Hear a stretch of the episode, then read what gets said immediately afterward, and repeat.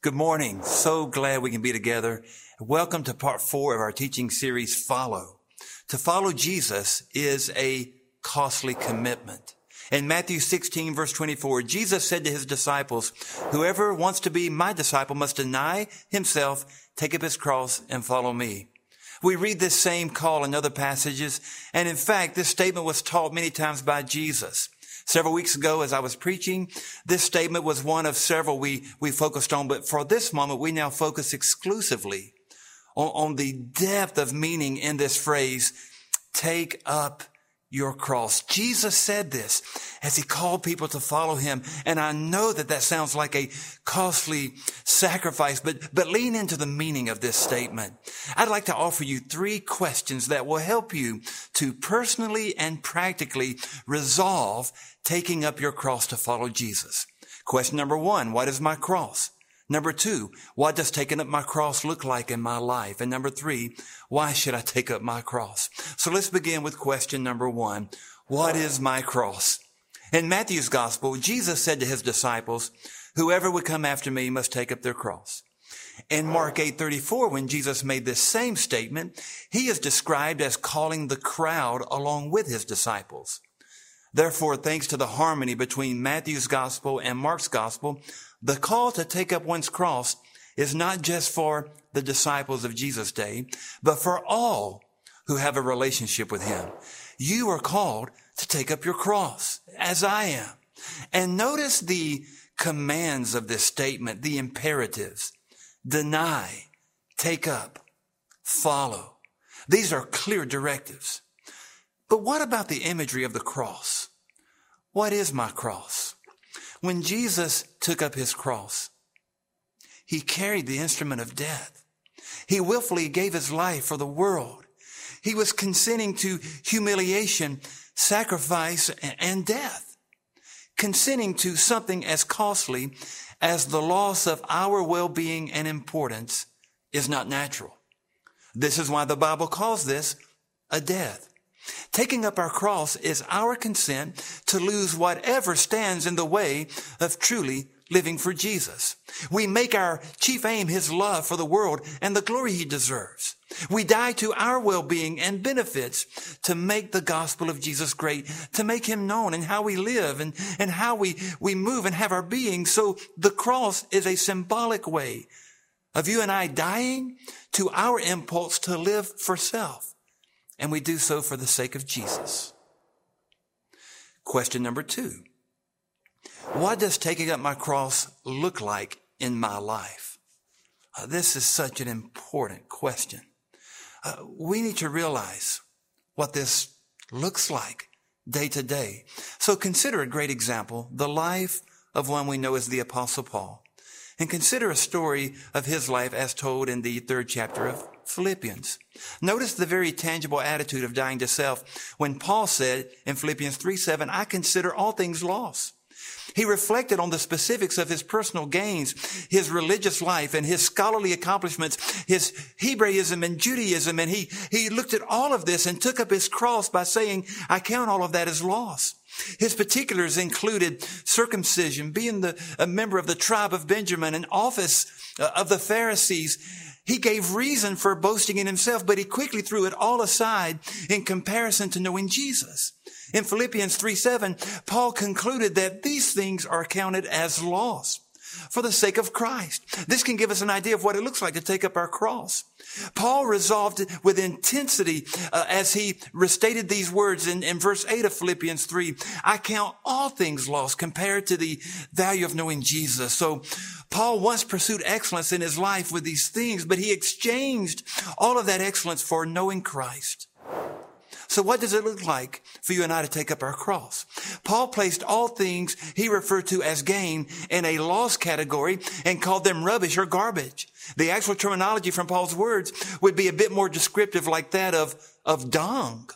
The idea is of considering something as the most worthless part. And Paul he reached into every category of his life and viewed everything like dung or dregs compared to the value of knowing Jesus. All things that would compete with his love for Jesus became categorized as contemptible in the highest degree. What does it look like for you and for me to take up our cross? What are we holding on to that should fall to the category of loss in comparison to knowing Christ more? Place all things in the loss category compared to gaining Christ, living for him, and knowing him more. So we have two questions. What is my cross? Dying to anything that stands in the way of following Jesus. And what does my cross look like when I take it up? Considering all things that I would call gain as loss. But now we come to a third question. Why should I take up my cross? In Matthew 16:24, Jesus said, take up your cross. And then in Matthew 16:25, Jesus tells us why. We gain true life when we lose ours. Whatever we lose is gained more emphatically in Christ. Now again, let's look at the example of the Apostle Paul to give us a real life understanding of this. For Paul was certainly a powerful example of losing his own life to gain the life of Christ. 2 Corinthians 11, verse 24 through 31, represents a very familiar passage concerning the sufferings of Paul in his life and those sufferings he endured. Listen to this story. 5 times I received from the Jews 40 lashes minus 1. 3 times I was beaten with rods. Once I was pelted with stones. 3 times I was shipwrecked. I spent a night and a day in the open sea. I have been constantly on the move. I have been in danger from rivers, in danger from bandits, in danger from my fellow Jews, in danger from Gentiles, in danger in the city, and in danger in the country, in danger at sea, and in danger from false believers. I have labored and toiled, and I have often gone without sleep. I have known hunger and thirst, and I have often gone without food. I have been cold and naked. Besides everything, I face the daily pressure of my concern for all the churches. But who is weak? I do not feel weak. Who is led into sin? I do not feel that inwardly. But if I am to boast, I will boast in the things that show my weaknesses. The God and Father of our Lord Jesus Christ, Paul writes, who is to be praised forever, knows that I am not lying. Wow, what an incredible story. What an incredible description Paul gave of the realities that he faced. Now, I'm not so sure that I need to complain any longer. Look at what Paul faced, but these events represented the cross Paul carried as he bore the marks of Jesus, as he would call it, on his body, meaning he was sharing in sufferings, even as Christ suffered, but certainly Paul would see his sufferings as much less. But what do we learn from Paul's cross he bore? He was mistreated, to say the least. He suffered unfortunate natural circumstances.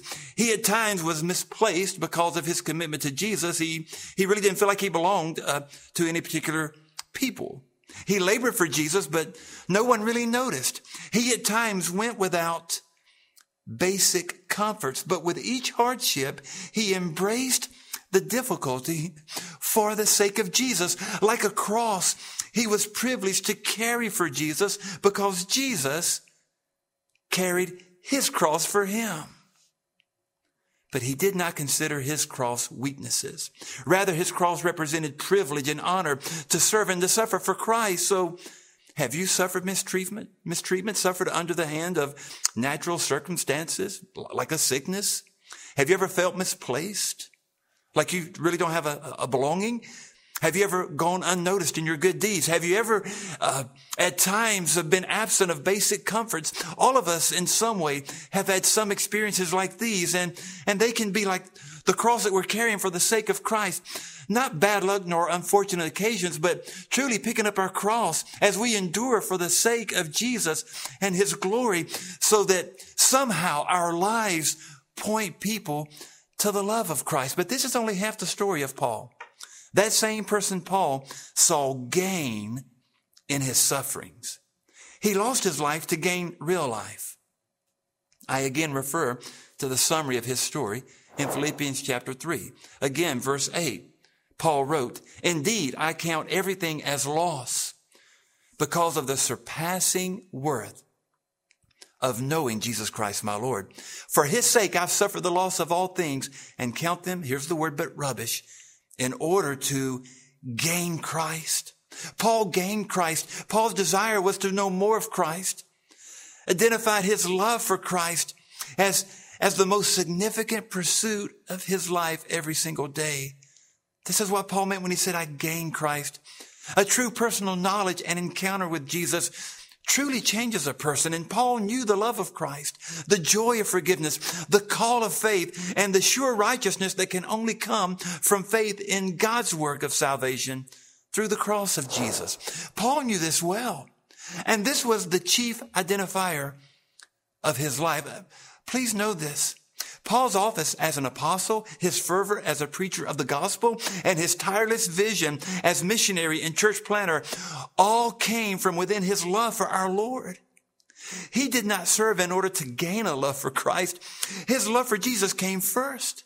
And this love became the motivation and purpose for how he served and how he suffered and took up his cross for the gain of Christ. And his love for Jesus was clearly apparent because of his desire to better know Christ. He considered his whole life lost to the gain of Christ, to know him more richly and to walk ever closer with him. He loved the exchange of losing his life to gain Christ. And what an amazing exchange that many miss because of an unwillingness to truly take up one's cross and die to self. Let go of living for yourself, and you'll know Christ, even as Paul expressed.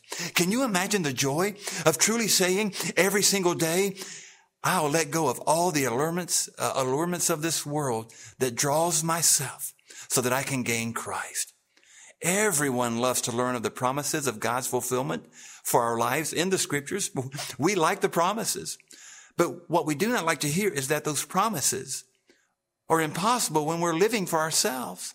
Self-love, doing things the way that we would desire instead of God's way, is the greatest obstacle to knowing the fulfillment God offers. But oh, the blessings of dying to self so that true life is gained. Why should we take up our cross? To find life, to gain more of Christ. This is the cost of following. Take up your cross. Today, follow him. Give up whatever slows down your following after Jesus and surrender everything to him.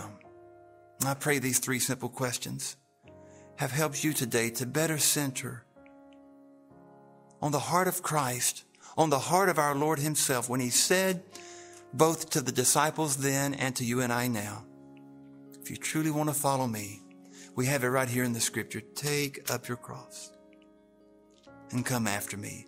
Daily come after me. Daily take up your cross. Daily deny yourself. Oh, this is the beautiful promise of taking up our cross. When we lose our life, when we say no to self-love, when we deny any opportunity to fulfill self for the purpose of honoring Jesus, oh, that's when we truly gain life. I pray this morning that you know Jesus. And I pray that in your heart you're saying, I desire to follow him regardless of what it may cost. I truly desire to follow him. I don't know what the cross may be that Jesus may be telling you to carry today. It may look different tomorrow. But you know, when you and I say no to the flesh and no to our desires and no to our personal dreams and no to anything that prohibits us from quickly following after Jesus, those are the distractions we say no to. Those represent how we die to ourselves and deny ourselves to honor Jesus. I will tell you first and foremost, above all other things in my life, the greatest reality is that fulfillment, that peace that I really can't explain, but can only invite you to know through saying no to self and yes to Jesus. And oh, even you, follower of Jesus, if you know that your faith is in Jesus, again, allow God to do an inventory in your life right now. Where in your life would you honestly have to say, I'm not really following Jesus? What attitude? what activity, what thought, what relationship, what passion, what pursuit defines you now in a way that is counter to how the life of a follower of Jesus should be defined. Oh, lay those things down, dear Christian. Take up that cross. This is not a call for gloom. This is not a call to only see dying to self. This is a call to life. And there are so many people who fill the walls of churches every day who are walking in the gloom of regretting what they can't enjoy or what they have to give up to follow Jesus. You're only looking at half the story. Paul suffered, but Paul said the greatest discovery is knowing more of Jesus every day. There is so much of Jesus that you can know and learn and celebrate if you'll let go of the things that are still attaching you to this world. Oh, I pray that you'll take up your cross and you'll follow Jesus. You'll practice that death to self and that death to living for self and that death to sin every day for the sake of knowing Jesus Christ more. Following him is a relationship. Take up your cross, die to self, and know personally the lover of your soul. I want to pray with you. And dear Jesus, thank you for reminding us of what it means to follow you by taking up our cross. Help us to follow you and to die to the things of this world, to ourselves. And God, help us to know that following you is not just a decision we make once and then navigate through life as we desire. Following you is knowing that we belong to you, but then daily resolving to take up our cross and to follow you with our whole heart. God, I personally want to thank you for saving me many years ago, but Father, that salvation is still fresh in my heart. I thank you for that. And God, I thank you that every day the call is to follow you by abandoning all the things that would hold me back from being who you would desire. And Father, I pray that for every person listening. Help us to be those who truly follow after you. It's a costly commitment, but the cost is so small. In fact, you've already paid the cost. There's nothing to compare to what you have done for us on the cross. So may we let go of whatever it is we're holding tight to. You've taken up your cross for us. And Father, help us to daily take up our cross for you. And we pray this in Jesus' name. And together we said, amen. Thank you for joining us. Right now, there is a texting number on the screen and a web location address. If God has spoken to your hearts about what it means to follow him or to place your faith in him, reach out to that contact. We would love to speak with you and encourage you. And I'm so glad you joined us today for this time of teaching. I'm excited about what God is doing in our lives as a church. I'm excited about where he's taking us, and even in these unusual times. We'll continue our follow series next week. Stay tuned, stay close, lean in, and let's celebrate what Jesus is doing because of who he is as our risen Lord and Savior. Love you a lot. God bless.